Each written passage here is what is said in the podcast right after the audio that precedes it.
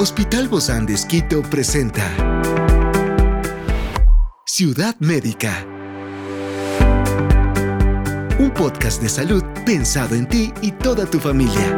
Hoy tenemos a una experta para hablarnos sobre la extracción de la leche en situaciones especiales, mamás con enfermedades crónicas. Se trata de la doctora Pía Villasís, pediatra neonatóloga del Hospital Bozán de Esquito, y hoy está aquí en este encuentro de Ciudad Médica. Yo soy Ofelia Díaz de Simbaña y estoy súper contenta de disfrutar este podcast de Ciudad Médica en este mundo tan apasionante de la salud. Te invito a que juntos lo disfrutemos.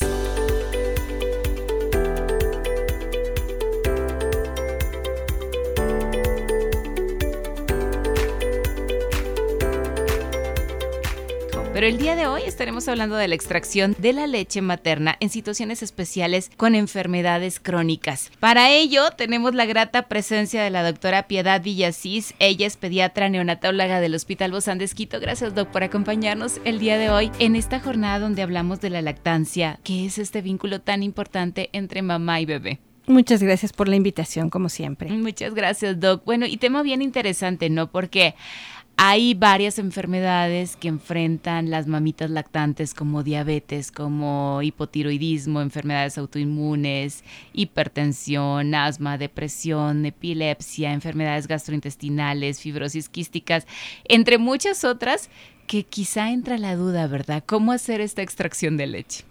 Ok, yo lo que debo contarte de inicio es que en realidad pocas enfermedades maternas requieren tratamientos con fármacos que en realidad estén contraindicados en la lactancia Eso materna. Es un alivio, ¿no? Sí, sí, sí. y que los beneficios de la lactancia materna sobrepasan los posibles riesgos de la exposición a través de la leche materna de la mayoría de los agentes terapéuticos. Entonces, Doc, ¿es seguro extraer la leche materna si, si la mamita tiene alguna enfermedad crónica? O sea, es importante la lactancia materna, es seguro dar el pecho a estos, a estos niños. En la gran mayoría de casos, ya vamos a hablar De- en realidad de, de los cada uno, ¿no? fármacos, poquitos que están totalmente contraindicados durante la lactancia.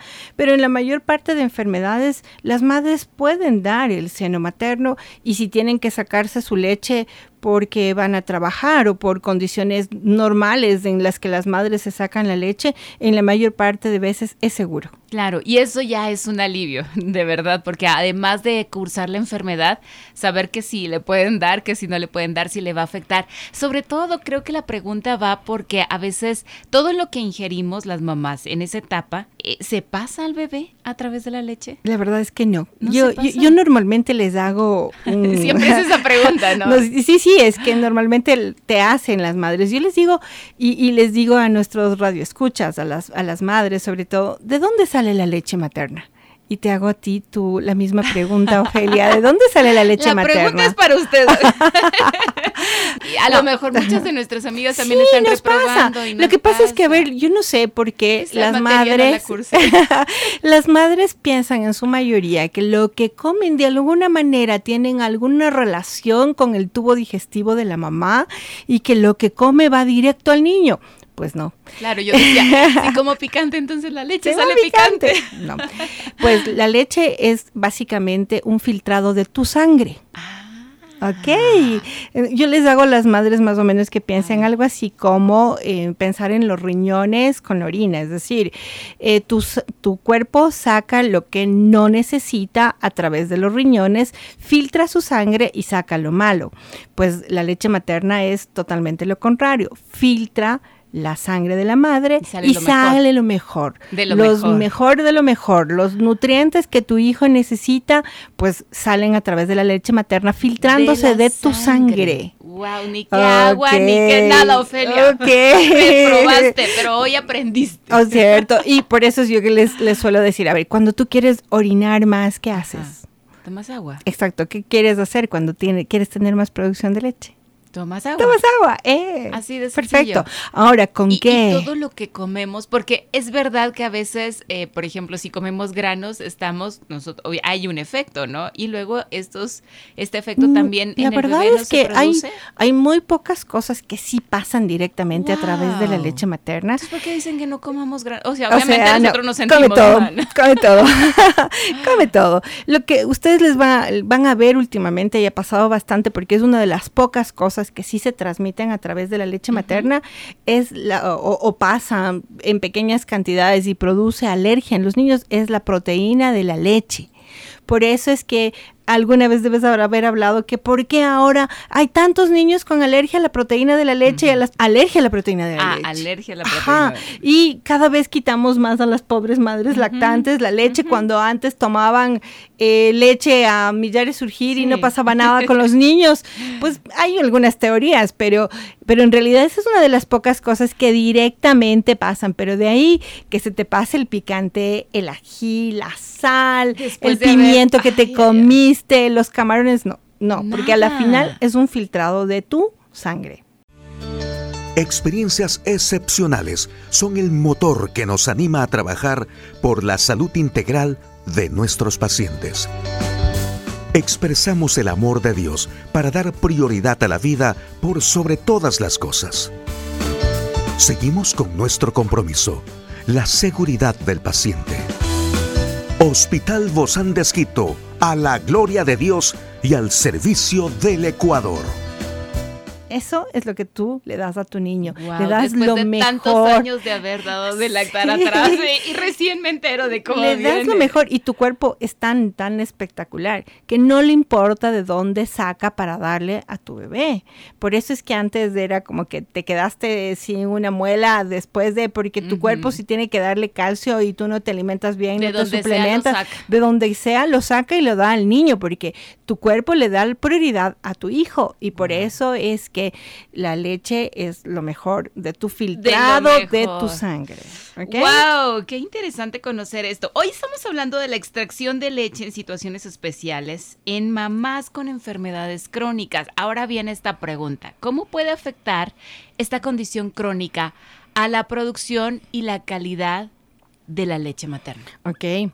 Eh, a ver, la Aquí sí calidad. o aquí no. Perdón. Aquí sí afecta o aquí no afecta.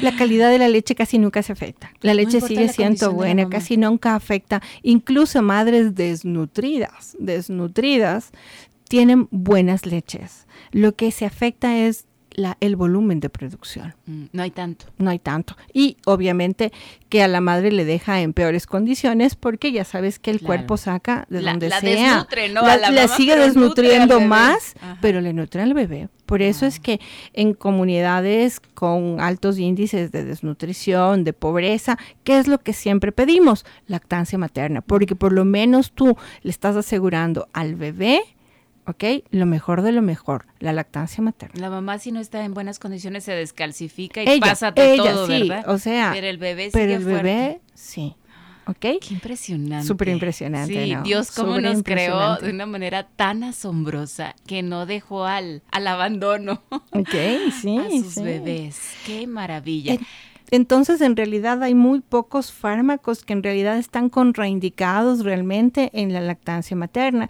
Y casi todas las mujeres, incluso tomando fármacos, se puede, puede dar de lactar. Por ejemplo, ¿cuáles serían estos dos? Ok, Ciudad Médica. te voy a leer y, con, y te voy a leer con y ahí vamos lista aquí adelante, porque obviamente si Son no varios. me olvido un poco de, y, y no, no quiero olvidarme, pero dicen, a ver, fárma- fármacos que están realmente contraindicados en la lactancia. Anticoagulantes.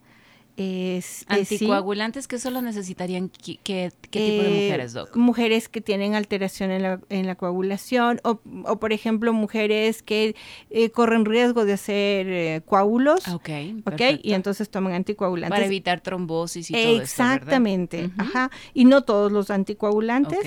Eh, fenindiona es la que está contraindicada. Los otros coagulantes no están contraindicados. Bueno, sin marca ni apellido.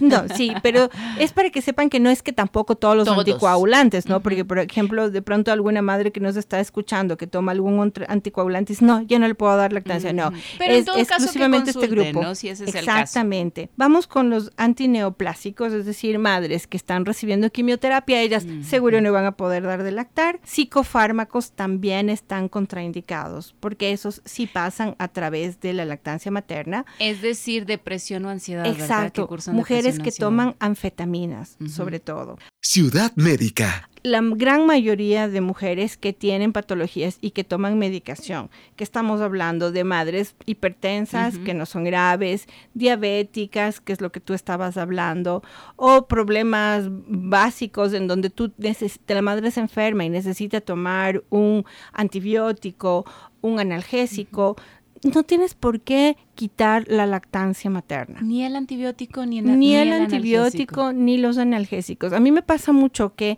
las pobres madres vienen así enfermas, todo terrible, ¿no? Y me dice, es que mi médico no me quiso dar porque estoy dando de lactar.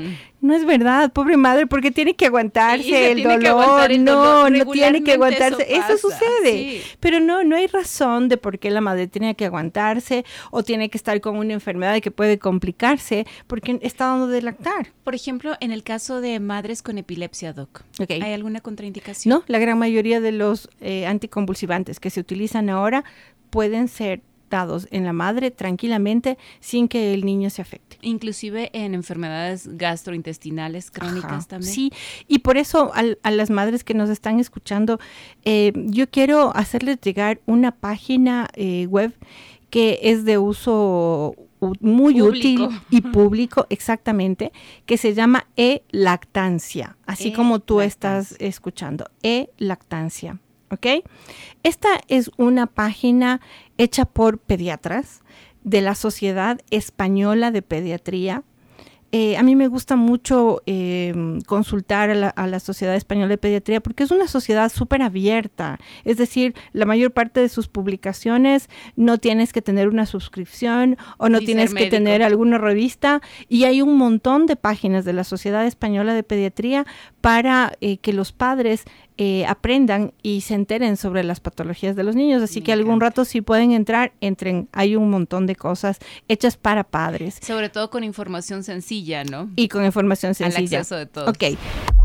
Esta página que les cuento, les repito, se llama e-lactancia. Es una página hecha por pediatras en, realidad es para uso médico porque te piden el, medicamento, pero puedes hacerlo también tú y no es difícil de interpretar. Y sobre todo para los médicos que no conocen de esta página, les, eh, les, les, cuento que existe porque es muy útil y para mí ha sido muy útil desde que la descubrí. Ciudad Médica. ¿Por qué?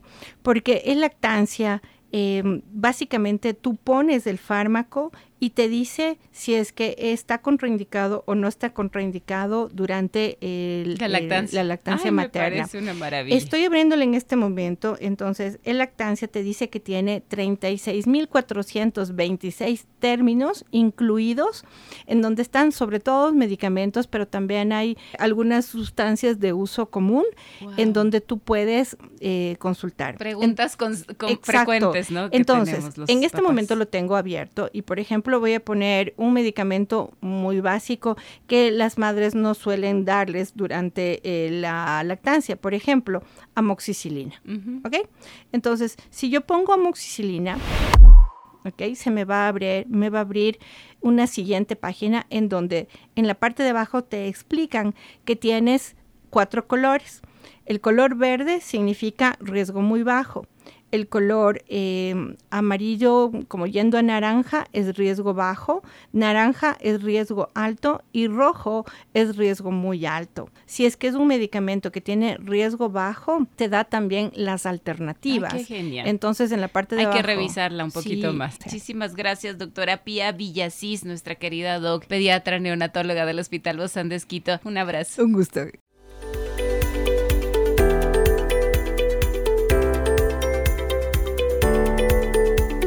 Es una producción del Hospital de con el apoyo de HCJB. Encuentra este podcast de salud en las redes sociales como Spotify, SoundCloud y todas las plataformas digitales. Gracias por acompañarnos en este capítulo de Ciudad Médica, un espacio para tu salud. Hasta la próxima.